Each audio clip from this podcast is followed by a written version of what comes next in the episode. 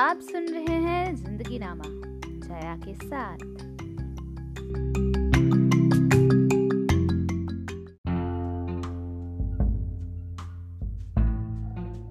अच्छा ये बताइए, आप इंस्टाग्राम चलाते हो? या कुछ भी, जैसे फेसबुक या व्हाट्सअप वहाँ पर स्टोरी लगाते हो? इंस्टाग्राम में ना एक फीचर है क्लोज फ्रेंड्स वाला।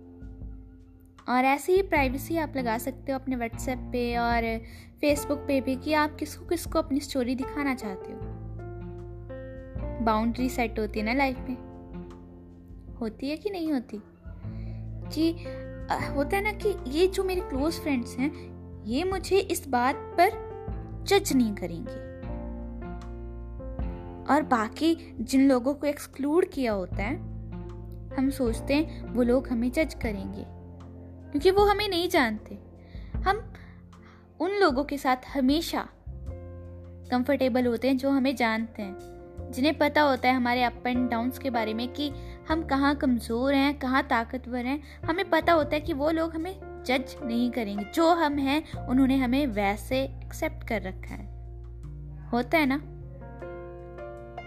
वो क्लोज फ्रेंड वाली बाउंड्री कभी कभी हम लाइफ में लेकर आना भूल जाते हैं। हम सबको अपना ही समझ लेते हैं कि ठीक है, ये भी मेरा है, ये भी मेरा है, ये भी मेरा है। लेकिन हर कोई आपका नहीं है। आप हर किसी के हो सकते हो। और वो क्लोज फ्रेंड वाली बाउंड्री ज़रूरी है। आप हर किसी के साथ अपना सुख दुख नहीं बांट सकते। क्योंकि हर कोई इतना बोझ मतलब लोड नहीं लेता आपके इमोशंस का। मैंने एक लाइन पढ़ी थी कहीं पर कि 50 परसेंट लोग हैं जिनको आप अपनी परेशानियों के बारे में बताएँगे तो वो बिल्कुल केयर ही नहीं करते। ठीक है, तुम परेशान हो, क्या करें फिर? और बाकी के 50 परसेंट लोग? वो ऐसे होंगे जो खुश होंगे कि ये बंदा परेशान है, बड़ी खुशी हो रही है मेरे को। पर वो क्लोज फ्रेंड वाली जो बाउंड्री होगी ना, आपकी लाइफ में बहुत कम होगी। और ये और कम होती चली जाएगी जब आप लोगों को पहचानना सीख लेंगे।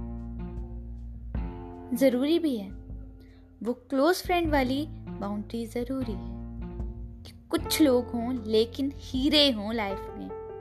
क्या आप इस बात पे एग्री करते हो या नहीं? अगर करते हो ना तो कल का पॉडकास्ट भी सुनना। यहाँ तक सुनने के लिए बहुत बहुत शुक्रिया।